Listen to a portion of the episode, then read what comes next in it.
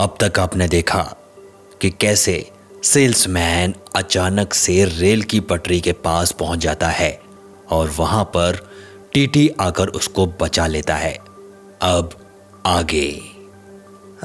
रात के बारे में सोचा तो हँसी आ गई।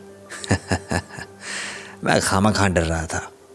मुझ पर लगता था कि किताबों का असर हो गया है। मैंने समय देखा तो सुबह के सात बज रहे थे।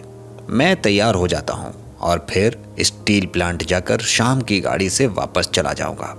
एक दिन के होटल के पैसे भी बच जाएँगे और इस भूतिया जगह से भी छुटकारा मिल जाएगा। वापस वेटिंग रूम में गया तो देखा बहुत से लोग से भरी हुई थी। कुछ अच्छे लग रहे थे पहली बार देखा। इतनी भीड़ देखकर मुझे बहुत अच्छा लगा। उस बूढ़े को देखने की इच्छा हुई, लेकिन वो वहाँ नहीं था। मैं तैयार हुआ, बाहर निकला सोचा चाय और नाश्ता कर लूँ। सीधा प्लांट चला जाऊँगा।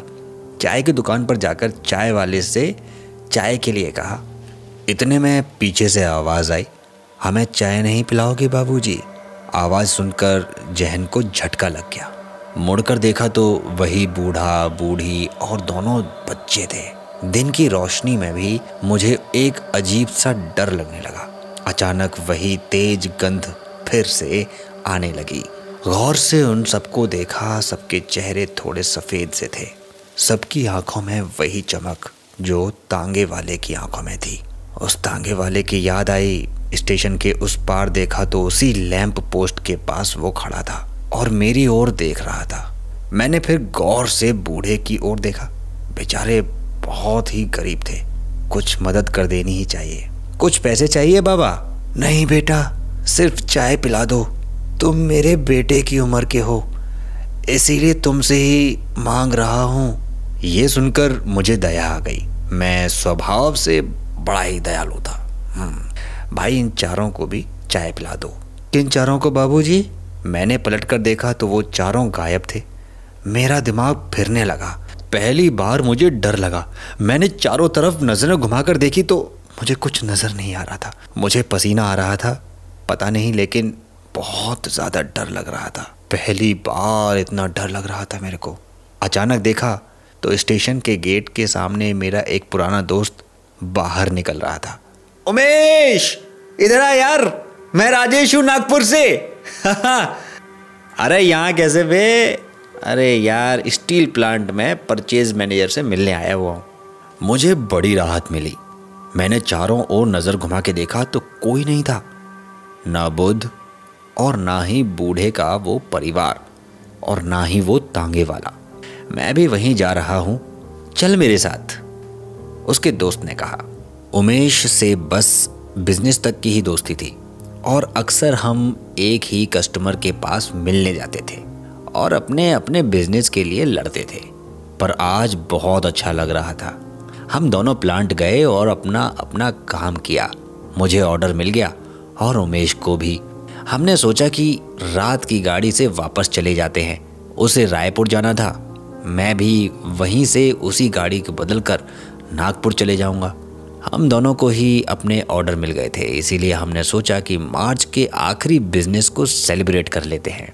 हम एक छोटे से ढाबे पर जाकर खाने पीने लग गए। रात के करीब 12 बजे वो ट्रेन थी। हम 11 बजे स्टेशन पर ही पहुँच गए और अपने अपने टिकट लेकर वहाँ प्लेटफॉर्म पर ही इंतज़ार करने लग गए। अचानक ही थोड़ी देर बाद मुझे बहुत अजीब सी गंध आने लगी। मैंने पलट कर देखा तो वही बूढ़ा अपने परिवार और तांगे वालों के साथ मेरे पीछे खड़ा था। मैंने चीहूक कर अपने बगल में देखा तो मेरा दोस्त बैठे बैठे ही सो गया था। मैंने बूढ़े को देखा, वो अजीब सी हँसी हंस रहा था। जा रहे हो बाबूजी, हमारे साथ थोड़ी देर और समय बिता जाते तुम्हें अगर कुछ पैसे चाहिए तो बोलो, मैं दे देता हूँ, पर मेरा पीछा छोड़ दो, प्लीज़। तभी वो बूढ़ा व्यक्ति रोने लगता है। हमें पैसे नहीं चाहिए, आप चाहिए बाबूजी, आप बड़े अच्छे इंसान लगे, तुम तो हमारे बेटे की उम्र के हो। ये कहकर वो बूढ़ा व्यक्ति रोने लगता है, और मुझे बड़ा अजीब सा महसूस हो रहा था। मैंने बूढ़े को अपने साथ बैठने को कहा उसी बेंच पर जहाँ मेरा दोस्त बैठा था। एक तो उस छोटे से स्टेशन पर ठीक से रोशनी भी नहीं थी। मुझे अच्छा नहीं लग रहा था लेकिन देखा तो अब चारों तरफ़ तांगे वाले सभी रोने लगे। मुझे बिल्कुल भी अच्छा महसूस नहीं हो रहा था। बूढ़े ने मेरा हाथ थामा। अरे बाप रे कितना ठंडा हाथ है तुम्हारा। एक तो वो अजीब सी गंध दूसरा ये ठंडा हाथ और फिर उन सबका रोना।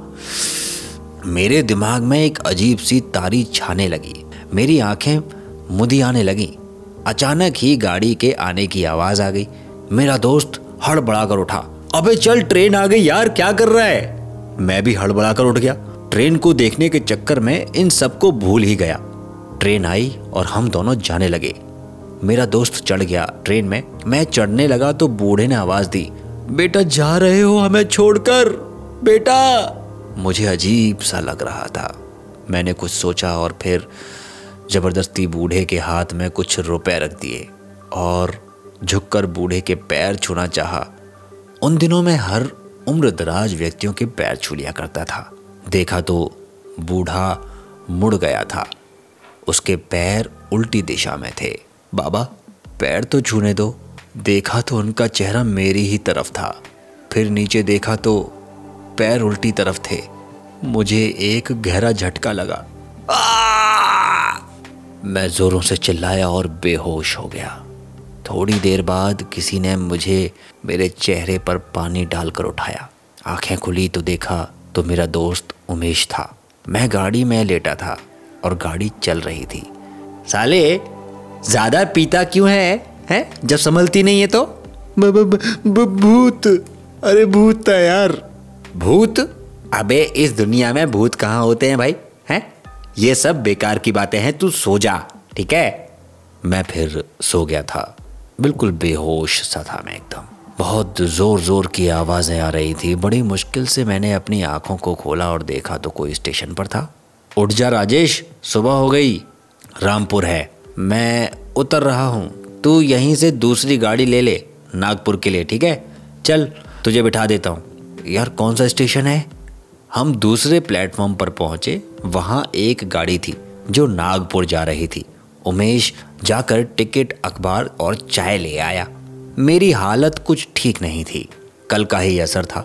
उमेश ने टीटी से बात करके एक जगह दिलवा दी। उमेश चला गया और मैंने अपनी सीट पर बैठकर आराम की सांस ली। मैंने अखबार खोला और चाय पीना शुरू कर दिया। तीसरे पेज पर एक खबर पर मेरी निगाह रुक गई। मेरी सांस अटक कर रह गई। उस खबर में उस बूढ़े का परिवार का फ़ोटो उस तांगे वाले के साथ था। जल्दी जल्दी खबर पड़ी तो सन्न रह गया। वो पूरा परिवार और तांगे वाले के साथ टिटलागढ़ के पास एक एक्सीडेंट में दो दिन पहले ही मारे जा चुके थे। सबकी लाशें मिल गई थी, लेकिन उसके तीसरे बेटे की लाश अब तक नहीं मिली थी। तस्वीर गौर से देखा तो उसके बेटे का भी एक फ़ोटो दिया हुआ था। उसकी लाश अब तक नहीं मिली थी। उसका चेहरा मुझसे मिलता था। मैं सिहर गया था। मैं पत्थर सा बन गया। तो क्या मैंने शापित आत्माओं के साथ टिटलागढ़ की रात काटी थी? हाँ मुझे अब सब कुछ समझ में आ रहा था। वो तेज गंध शमशान में जल रही लाशों की थी, जो उस वक्त कल मुझे आ रही थी। वो सफ़ेद सफ़ेद लाशों के होते हैं। चमकीली आँखें भूतों की होती हैं, और भारत में ये कहा जाता है कि भूतों के पैर उल्टी तरफ़ होते हैं। अब मुझे सब कुछ समझ आ रहा था, और मैं तेज़ी से डर के मारे काँप रहा था। ट्रेन तेज़ी से भाग रही थी और मैं काँप रहा था। मेरी हालत देखकर किसी ने मुझे पानी पिलाया। मेरी दिमागी हालत खराब हो गई थी। थोड़ी देर बाद एक भिखारी भीख मांगने आया, अपने साथियों के साथ। मैंने यूँ ही नज़र डाली तो देखा वही बूढ़ा परिवार अपने पूरे तांगे वाले परिवार के साथ मुझे देखकर उसकी आँखें चमक रही थी। मैं फिर बेहोश हो गया। कैसी लगी आपको हमारी ये स्टोरी मुझे उम्मीद है कि आप सभी लोगों को हमारे द्वारा ये दी गई जानकारी और खूबसूरत सी स्टोरी बहुत पसंद आई होगी और आपने इस स्टोरी को बहुत इन्जॉय भी किया होगा। यदि आप इस तरह की और भी स्टोरी देखना चाहते हैं, सुनना चाहते हैं तो आज ही हमारे इस चैनल को सब्सक्राइब करें। लाइक करें और वीडियो को अपने दोस्तों में साझा करें। मुझे उम्मीद है कि आप सभी लोग ये सारा काम करेंगे और आने वाली मेरी आवाज़ में सारी वीडियोस देखेंगे। जय हिंद, जय भारत।